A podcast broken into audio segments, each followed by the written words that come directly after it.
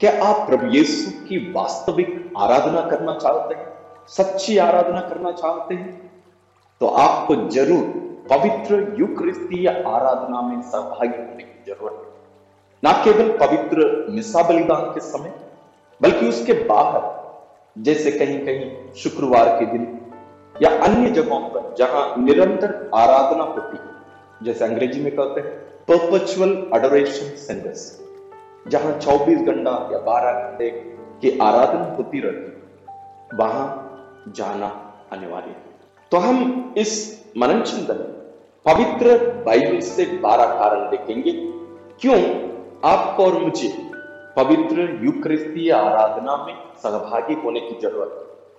अब पूरा देखिएगा, ताकि आपको पता चले कि आपको क्यों पवित्र युक्रिस्तीय आराधना में सहभागी होने की ज़रूरत पहले हम पवित्र बाइबल से बारह कारण देखते हैं। सबसे महत्वपूर्ण और पहला कारण है यीशु वास्तव में उपस्थित प्रभु यीशु की वास्तविक उपस्थिति इस दुनिया में जितना पवित्र युक्रिस्त के द्वारा है, उतना अन्य कोई भी माध्यम के द्वारा नहीं स्वयं यीशु क्रिस्त, ईश्वर का पुत्र, स्वयं ईश्वर, शरीर और रक्त आत्मा और ईश्वरीयता पूर्ण व्यक्ति यदि इस धरती पर उपस्थित है, वो पवित्र युक्रिस्त के द्वारा।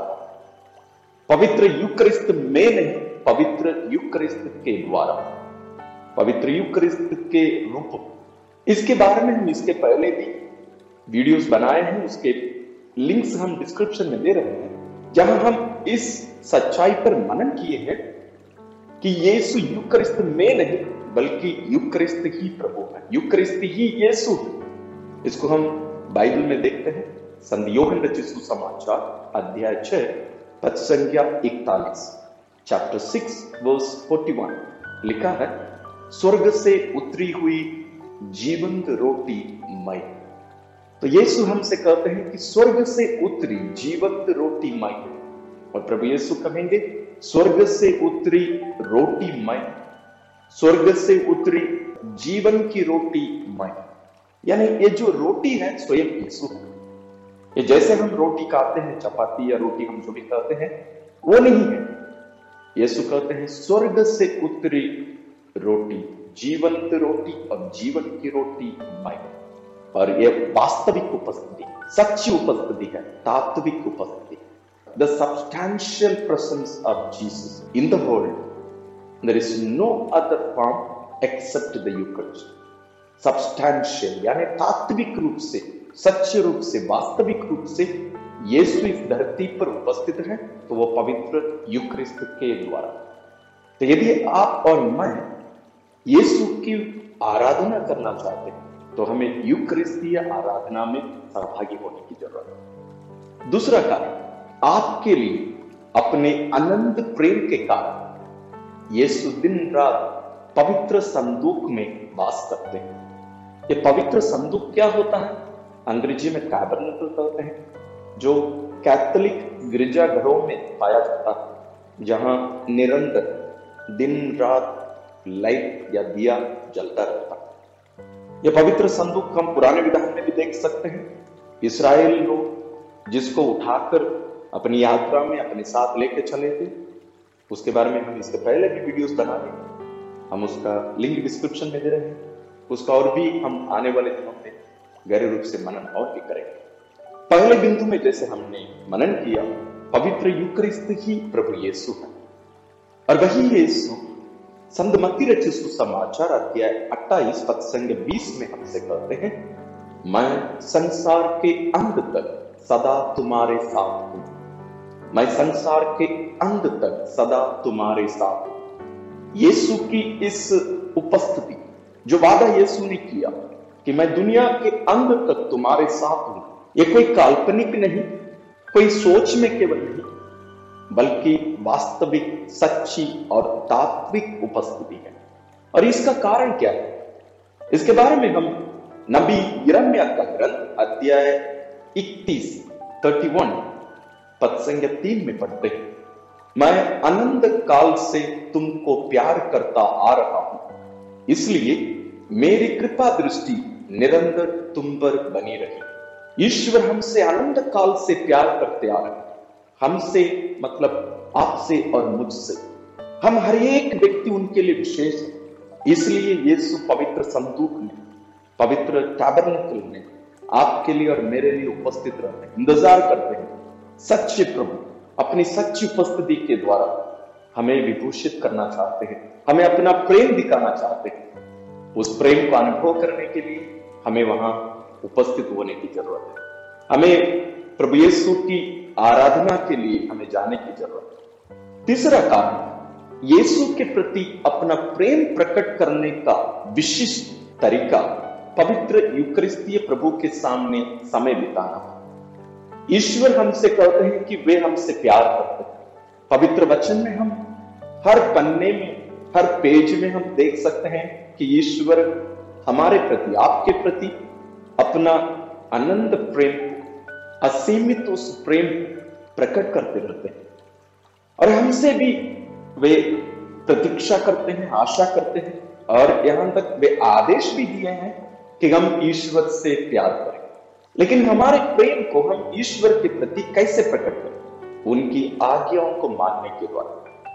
और हम कैसे अनुभव करें कि हम उनके प्रति अपना प्रेम प्रकट करें यदि हम उनके सामने उपस्थित नहीं होते, एक बच्चा ना केवल छोटा, बड़े होने के बाद में भी, मेरे उम्र में भी, आपकी उम्र में भी, हम हमारे माता पिता के प्रति अपना प्रेम कैसे प्रकट करें?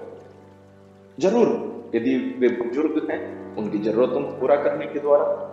उनकी इच्छा पूरी करने के द्वारा, उनकी आज्ञाओं का पालन करने के द्वारा, बल्कि इन सबसे बढ़कर उनके साथ उपस्थित होकर हमें उनके प्रति अपने प्रेम को प्रकट करने की ज़रूरत है। आजकल हम परिवारों में देखते हैं, बच्चों को सब कुछ दिया जा रहा है, लेकिन माता पिता की अनुपस्थिति बच्चों को उनसे दूर ले जाता है। आजकल माता पिता सोचते हैं कि उन लोग मेहनत करके, कमाई करके, बच्चे लोगों की इच्छा, उनकी ज़रूरत पूरी कर देते हैं। बच्चा जो कुछ माँगता है दे देते हैं। लेकिन बच्चे माता पिता के प्रेम को अनुभव नहीं कर पाते। क्योंकि माता पिता वहाँ उपस्थित नहीं हो पाते। वहाँ उनके लिए उपस्थित नहीं है। आपकी उपस्थिति जितना आप जिनसे प्यार करते हैं, वो उनको जो आनंद और खुशी देती है, उतना आपका उपहार, आपके गिफ्ट वो जितना भी मांगेंगे क्यों ना वो उन्हें नहीं दे सकता। इसलिए ईश्वर भी चाहते हैं कि हम उनके लिए उपस्थित हो जाए। हमारे प्रति, आपके प्रति, अपने प्रेम के कारण यीशु वहाँ उपस्थित है। आपको बताने के लिए कि वे आपसे कितना प्यार करते हैं, कि वे इतनी छोटी सी रोटी के रूप में आपके सामने उपस्थित है। आपके लिए इंतज़ार। इसलिए संत मतिर समाचार अध्याय छह पद संख्या इक्कीस में यीशु कहते हैं जहाँ तुम्हारी पूंजी है, वही तुम्हारा हृदय होगा। जहाँ आपकी पूंजी है, जिसको आप महत्वपूर्ण मानते हैं, विशेष मानते हैं, आपका हृदय वहाँ हमेशा बना देगा एक माँ का, एक पिता का हृदय हमेशा अपने बच्चों के ऊपर रहता है। बच्चे कहांगे, क्या कर रहे होंगे? कब आएँगे? पूरा उनके ऊपर उनका ध्यान पूरा बना हुआ रहता है। भले भी शारीरिक रूप से वहाँ उपस्थित नहीं भी हो पाते तो। उसी प्रकार, आपका हृदय कहाँ लगा हुआ? आपका ध्यान कहाँ पर? मेरा आपका वो बताता है कि हमारे लिए कौन और क्या महत्वपूर्ण है। और यहाँ, ये सुपवित्र युक्रिस्त के द्वारा हमारे बीच में सच्चे, वास्तविक और तात्विक रूप से उपस्थित संत मतिर सुसमाचार अध्याय छब्बीस पद संख्या चालीस में ये कहते हैं। क्या तुम लोग घंटे पर भी मेरे साथ नहीं जा सकते? यीशु वहाँ दुख भोग रहे थे, यहाँ शिष्य सो रहे थे। यीशु अपने शिष्यों के पास आकर कहते, क्या तुम लोग एक घंटे भी मेरे साथ नहीं जाग सके यीशु चाहते हैं कि हम उनके साथ जागते रहें उनका साथ दें। तो यदि आप ईश्वर के प्रति, यीशु के प्रति अपना प्रेम प्रकट करना चाहते हैं, आप ज़रूर पवित्र युक्रिस्ती आराधना में सहभागी चौथा कारण, जब हम पवित्र युक्रिस्त को देखते हैं, हम प्रभु ईश्वर के पुत्र को देखते हैं। सामान्य रूप से मैं अपने लोगों से और कहीं भी, लोगों से मैं यह प्रश्न ज़रूर पूछा करता हूँ। क्या आपने यीशु को देखा? क्या आपने यीशु को देखा? नहीं। मैंने यीशु को देखा।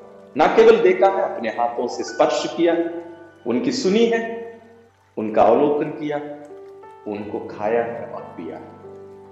संयोगन रचित सुसमाचार अध्याय छह, पद संज्ञा चालीस में यीशु कहते हैं, मेरे पिता की इच्छा यह है कि जो पुत्र को पहचान कर उसमें विश्वास करता है, उसे अनंत जीवन प्राप्त हो। मैं उसे अंतिम दिन पुनर्जीवित कर दूँगा। यीशु इस धरती पर मानव रूप में रहे। मरियम से शरीर धारण कर हमारे बीच में हमारे समान जीवित रहे, हमारे समान दिखे। लेकिन बहुत सारे लोग यीशु को नहीं पहचाने। उन्हें देखे, लेकिन लोग पहचाने। आज भी यीशु वास्तविक रूप से, सच्चे रूप में, तात्विक रूप में आपके बीच में, मेरे बीच में उपस्थित है। लेकिन क्या हम उनको पहचानते हैं? क्या आप और मैं यीशु को पहचानते हैं? यीशु कहते हैं, मेरे पिता की इच्छा यह है कि जो पुत्र को पहचान कर उसमें विश्वास करता है, यीशु को पहचानना वही यीशु पूर्ण रूप से आज भी हमारे बीच में उपस्थित है, पवित्र युक्रिस्त के द्वारा। क्या आप उनको पहचानते हैं? क्या उनमें विश्वास करते हैं? यदि आप कर भी नहीं पाते, आप पवित्र युक्रिस्त के सामने, प्रभु यीशु के सामने उपस्थित हो जाइए। आपको यीशु अपना परिचय कराए। बहुत सारे लोग उस समय यीशु को नहीं पहचान पाए, क्योंकि उन लोग अपने दिमाग में अपनी इच्छा रखकर अपना जो कल्पना है या जो सोच है, अपना जो रूप है ईश्वर के लिए, उसको लेकर घूमते थे। इसलिए वे ईश्वर को, यीशु को नहीं पहचान पाए। आज भी बहुत सारे लोगों के लिए यह सत्य आज भी जारी है। वही गलती आज भी हम लोग भी कर रहे हैं। यदि हम पवित्र युग क्रिस्तीय प्रभु को नहीं पहचानते तो ते है चौथा पांचवा कारण, ये बहुत ही महत्वपूर्ण कारण प्रत्येक क्षण या हर क्षण जो आप उनकी पवित्र युक्रिस्तीय उपस्थिति में बिताते हैं, आपके भीतर उनके दिव्य जीवन को बढ़ाए और आपके व्यक्तिगत संबंध और उनके साथ दोस्ती को गहरा करें। यानी जब कभी आप और मैं प्रभु यीशु की उपस्थिति में, पवित्र युक्रिस्ती उपस्थिति के सामने उपस्थित होते हैं, समय बिताते हैं, हम हमारे अंदर जो ईश्वरीय जीवन पहले से, जो हमें बपतिस्मा संस्कार और अन्य संस्कारों के द्वारा ईश्वर हमारे अंदर रखते हैं, हमें दिए उसकी मात्रा बढ़ती है। वो जीवन गहरा होता, बढ़ता है। कब? विशेष रूप से पवित्र युक्रिस्ती आराधना के द्वारा। और इसके द्वारा यीशु के साथ हमारा जो व्यक्तिगत संबंध और उनके साथ हमारी जो दोस्ती है, वो और भी गहरा होते जाता है। संत योगन सुसमाचार अध्याय दस पद संज्ञा दस में यीशु कहते हैं, मैं इसलिए आया कि वे जीवन प्राप्त करें, बल्कि परिपूर्ण जीवन प्राप्त करें। फुलनेस ऑफ़ लाइफ परिपूर्ण जीवन। यीशु हमें देना चाहते लेकिन हम उसको कैसे प्राप्त करें? विशेष रूप से पवित्र युक्रिस्ती बलिदान और उसके साथ साथ पवित्र युक्रिस्ती आराधना के द्वारा। योगन सुसमाचार अध्याय पंद्रह पद संख्या पाँच में ये कहते हैं, मैं दाखलता हूँ और तुम डालिया जो मुझमें रहता है और मैं जिसमें रहता हूँ, वही फलता है। क्योंकि मुझसे अलग रहकर तुम कुछ भी नहीं कर सकते। तो हमें फलदायी बनने के लिए, हमें यीशु में निवास करने के लिए, हमें उनकी आराधना करना विशेष रूप से पवित्र युक्रिस्ती आराधना में सहभागी होना अनिवार्य है। छठवां कारण, हर घंटे जो हम यीशु के साथ बिताते हैं, वह हमारे दिल, उनकी दिव्य शांति को गहरा कर देता यीशु हमसे कहते हैं कि मैं तुम्हें शांति छोड़ जाता हूँ। यीशु की वो जो शांति, जो इस दुनिया नहीं दे सकती, उस शांति को गहरे रूप से अनुभव करने के लिए हमें यीशु के साथ समय बिताना होगा। पवित्र युक्रिस्ती प्रभु के साथ समय बिताना होगा। तब हम यीशु की आवाज़ सुन पाएँगे। यदि यीशु की उपस्थिति हम नहीं पहचान पाते हैं तो हम उनकी आवाज़ कैसे सुन पाएँगे? जैसे प्रभु यीशु संत मत्ती रचित समाचार अध्याय ग्यारह पद संज्ञा अट्ठाईस में कहते हैं, थके मांदे और बोझ से दबे हुए लोगों, तुम सभी मेरे पास आओ। मैं तुम्हें विश्राम दूँगा। मैं तुम्हें शांति दूँगा। और संत पेतरुस, जो प्रभु यीशु की आवाज़ सुना करते थे, उनकी शांति का अनुभव किए। वही अपने पहला पत्र अध्याय पाँच, पद संख्या सात में लिखते हैं, आप अपनी सारी चिंताएँ उन पर छोड़ दें, क्योंकि वह आपकी सुधि लेता है। अन्य शब्दों से कहें तो तुम क्यों चिंता करते हो? तुम क्यों चिंता करते हो? मैं तेरी चिंता करता हूँ। ये यीशु का कहना है। ईश्वर आपकी चिंता करते हैं, आपको शांति देने के लिए वो इस धरती पर आए। प्रभु यीशु ही हमारी वास्तविक, सच्ची शांति। लेकिन उसको अनुभव करने के लिए हमें वास्तविक रूप से, सच्चे रूप से उनके सामने उपस्थित होना अनिवार्य है। सातवां कारण, यीशु आपको उन सारी कृपाएँ देंगे जो आपको खुश रहने के लिए चाहते हम इस दुनिया में खुशी चाहते हैं। लेकिन वास्तविक खुशी, वास्तविक आनंद, ये दुनियाई चीज़ें दुनियाई रिश्ते संबंध हमें नहीं दे सकते। इसलिए हम संतुष्ट नहीं होते एक चीज़ पाने से। किसी के पास साइकिल है, वो, उसको बाइक चाहिए। जिसके पास बाइक है, उसके पास बेहतर बाइक चाहिए या कार चाहिए। जिनके पास कार है, उन्हें बेहतर कार चाहिए। और ये चाहत कभी पूरी नहीं होगी। प्रकाश नगरन अध्याय सात पद संख्या सत्रह में लिखा है। सिंहासन के सामने विद्यमान मेमना, इनका चरवाहा होगा और इन्हें संजीवन जल के स्रोत के पास ले चलेगा और ईश्वर इनकी आँखों से सब आँसू पोछ डालेगा। ये संजीवन जल के स्रोत, ये क्या होता है? यह ईश्वर की कृपा दान, उसका भंडार। ईश्वर हमें उसके पास हर दिन ले जाना चाहते हैं। पवित्र युक्रिस्त के बलिदान के द्वारा पवित्र युक्रिस्त आराधना के द्वारा। और जब कभी हम इसमें सहभागी होते हैं, हम अनुभव करते हैं कि यीशु हमें अपने संजीवन जल के पास ले चले, उससे हमें पोषित करने के लिए।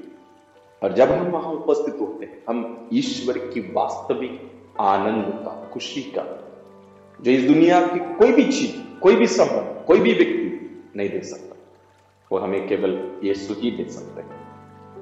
आठवां कारण प्रभु यीशु ने हमारे उद्धार के लिए, हमारी मुक्ति के लिए जो कुछ किया है, उसके लिए वह असीम रूप से हमारे निरंतर धन्यवाद और आराधना के योग्य है। ईश्वर न केवल हमारी सृष्टि की है, बल्कि हमारे उद्धार के लिए अपने इकलौते पुत्र को हमारे लिए दिए और यीशु जो कुछ आपके लिए और मेरे लिए किए हैं, वही प्रभु हमारे निरंतर हमेशा के आराधना और धन्यवाद के योग्य है। सबको ही इसको स्वीकार करते हैं सच्चाई। को लेकिन हम इस वास्तविकता को और इस धन्यवाद को, इस आराधना को हम कैसे करें? क्या स्वर्ग जाने के बाद? नहीं, इस धरती पर ही। ईश्वरीय कृपादान कैसे? पवित्र युक्रिस्ती आराधना के माध्यम से। प्रकाशना ग्रंथ अध्याय पाँच पद संख्या ग्यारह और बारह में लिखा मेरे सामने वह दृश्य चलता रहा और मैंने सिंहासन, प्राणियों और वयोवृद्धों के चारों ओर खड़े बहुत से स्वर्गदूतों की आवाज़ सुनी। उनकी संख्या लाखों और करोड़ों थी। वे ऊँचे स्वर से कह रहे थे, बलि चढ़ाया हुआ मेमना, सामर्थ्य, वैभव, प्रज्ञा, शक्ति, सम्मान, महिमा तथा स्तुति का अधिकारी है। तो यीशु है उसके अधिकारी। तो इस धरती पर ही हम उस सिंहासन को देख सकते हैं, उस मेमने को देख सकते हैं जो बलि चढ़ाया हुआ वो स्वयं यीशु, पवित्र युक्रिस्त के द्वारा आपके सामने, मेरे सामने उपस्थित रहते हैं। हमेशा आपके लिए और मेरे लिए इंतज़ार करते रहते हैं कि हम उनके पास जाए उन्हें धन्यवाद उनकी आराधना नवम कारण है अपने देश में शांति के लिए। आज हर देश में जो परिस्थितियाँ उत्पन्न हो रही है, हम देख सकते हैं अशांति फैला है लोगों के बीच में, धर्मों के बीच में, परिवार में ही हम इन सबको देख सकते हैं। यहाँ तक आपके अंदर और मेरे अंदर ही अशांति का एक माहौल उत्पन्न हो रहा है। हमारा हृदय, हमारा मन अशांत है। शांति के लिए भी हम कार्य करना चाहते हैं। तो हमें ईश्वर की आराधना में समय बिताने की ज़रूरत है। हमें ईश्वर के पास जाकर गिड़गिड़ाने की ज़रूरत है। दूसरा इतिहास ग्रंथ, अध्याय सात पद चौदह में पढ़ते हैं। तब यदि मेरी अपनी प्रजा विनय पूर्वक प्रार्थना करेगी, मेरे दर्शन चाहेगी और अपना कुमार्ग छोड़ देगी तो मैं स्वर्ग से उनकी सुनूँगा, उसके पाप क्षमा करूँगा और उसके देश का कल्याण करूँगा। वही ईश्वर हमारे बीच में उपस्थित है। और वे कहते हैं, यदि मेरी प्रजा विनय पूर्वक प्रार्थना करेगी मेरे दर्शन चाहेगी और अपना कुमार्ग छोड़ देगी तो हम सभी को युक्रिस्तीय प्रभु के सामने उपस्थित होकर प्रार्थना करने, विनती करने की ज़रूरत शांति के लिए। तो हमारे देश में यदि आप शांति चाहते हैं, आप आराधना में सहभागी होइए। देश की शांति, आपके परिवार की शांति है। इस दुनिया की शांति। दसवां कारण है, हर घंटे जब आप यीशु के साथ पृथ्वी पर बिताएँगे आपकी आत्मा हमेशा के लिए स्वर्ग में अधिक सुंदर और महिमा में हो जाएगी।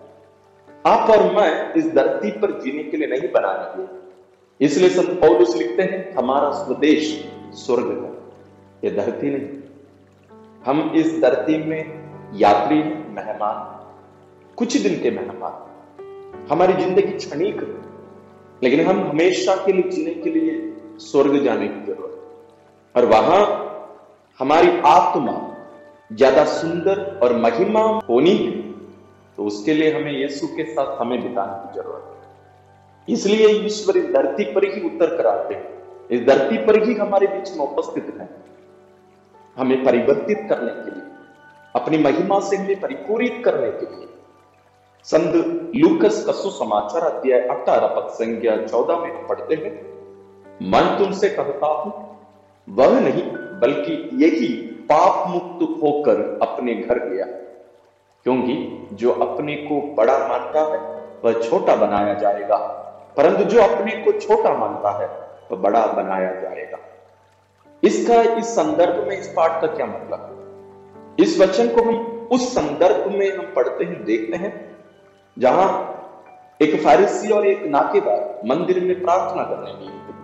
और वहाँ फारिसी जाकर अपने अच्छे अच्छे कर्मों को ईश्वर के सामने गिनती कर कर बताता है और अपने आप को एक पवित्र व्यक्ति, एक धर्मी व्यक्ति स्थापित करता है। और दूसरे तरफ़ हम देखते हैं उस पापी व्यक्ति को, नाकेदार। दूर में बाहर खड़े होकर अपनी आँखें ऊपर उठाए बिना नीचे ही देखकर अपने आप को नीचे झुकाकर प्रभु से कहता है, प्रभु मैं योग मुझ पापी पर दया कर। तब यीशु कहते हैं, यह पापी व्यक्ति पाप मुक्त होकर अपना घर गया यानी हमें नम्र करने की शिक्षा यीशु दे रहे ये नम्रता हमें कैसे मिलेगा? कैसे हम प्राप्त करेंगे? जब हम ईश्वर के सानिध्य में, ईश्वर के सामने उपस्थित हो जाते तब तब हमें पता चलता है कि हम वास्तव में कौन है। मैं बाइबल से और एक उदाहरण आपके सामने पेश करना चाहूँगा इस घटना के लिए। सीमोन पेतरुस एक बहुत बड़े मछुआरे थे एक अच्छे व्यक्ति थे। जब यीशु पहली बार उनको दर्शन देते हैं, यानी उनके ही नाव पर सवार होकर शिक्षा देते हैं, उसके बाद सिमियोन पेतरुस को आदेश देते हैं कि वो मछली पकड़े। और इतनी सारी मछली उन्हें मिलती कि संत पेतरुस डर जाते हैं। यीशु के चरणों में गिर कर कहते हैं, प्रभु, मुझसे दूर हो जाए मैं अयोग्य मैं पापी हूँ। उसके पहले उनको आत्मज्ञान, यानी अपनी पहचान नहीं मिली थी वो इतना नम्र नहीं बन पाए थे क्योंकि यीशु का दर्शन यीशु को नहीं पहचान पाए थे उसी प्रकार जब हम यीशु के सानिध्य में जाएँगे, हम यीशु को पहचानेंगे, तब हमें पता चलेगा कि हम वास्तव में कौन और क्या होगा। हमारे जीवन में जो भी गंदगी भरी हुई दुनिया से हम कलेक्ट करते जाते हैं, हर जगह से, वो सब यीशु की इस उपस्थिति में हमारे जीवन से दूर होता जाएगा। हमारी आत्मा और अधिक सुंदर होती जाएगी महिमा में होती जाएगी इसलिए संत पौलुस में लिखते हुए अपना दूसरा पत्र अध्याय तीन पद संख्या अठारह में लिखते हैं, जहाँ तक हम सबों का प्रश्न है, हमारे मुख पर पर्दा नहीं है। और हम सब दर्पण की तरह प्रभु की महिमा प्रतिबिंबित करते हैं। इस प्रकार हम धीरे धीरे उसके महिमा में, प्रतिरूप में रूपांतरित हो जाते हैं। और वह रूपांतरण प्रभु अर्थात आत्मा का कार्य है। इस आत्मा का कार्य प्रभु यीशु की इस उपस्थिति में होती है। सबसे ज़्यादा, सबसे महत्वपूर्ण रूप में। इसलिए आपको और मुझे पवित्र युक्रिस्तीय आराधना में सहभागी होने की ज़रूरत है। ग्यारहवा कारण, यीशु आपको, आपके परिवार और पूरी दुनिया इस विश्वास के समय के लिए आशीर्वाद दे। आप अपने परिवार के लिए, अपने स्वयं के लिए, दुनिया के लिए आशीर्वाद प्राप्त करना चाहते हैं तो आप इस युक्रिस्तीय प्रभु पर विश्वास करके उनके सामने उपस्थित हो जाए। संत योगन रचित सुसमाचार अध्याय बीस पद संख्या उन्तीस। में यीशु कहते हैं, क्या तुम इसलिए विश्वास करते हो कि तुमने मुझे देखा है? धन्य है वे जो बिना देखे ही विश्वास करते हैं।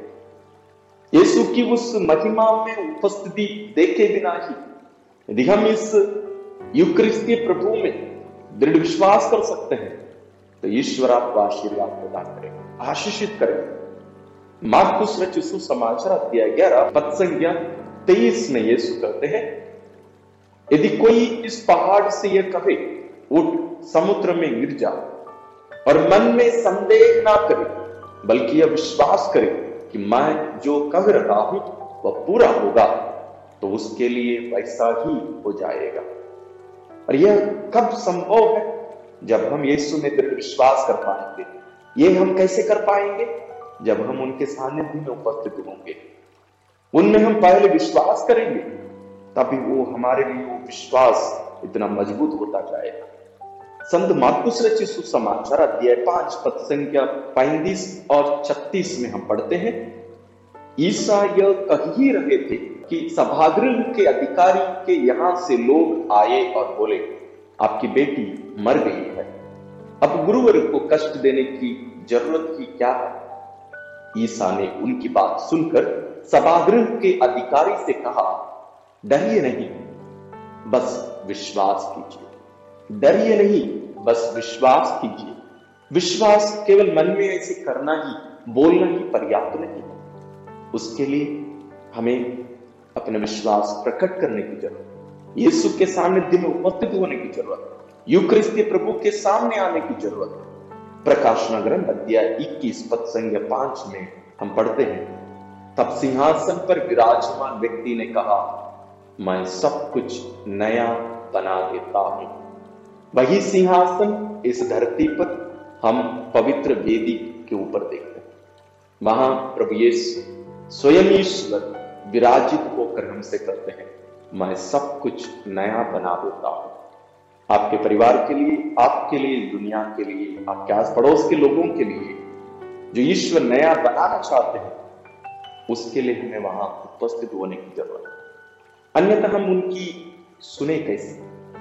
बारवा कारण हर क्षण जब आप पवित्र युक्रिस्तीय प्रभु के सामने बिताते हैं, उनके पवित्र हृदय में आनंद और प्रसन्नता मिलाते हैं।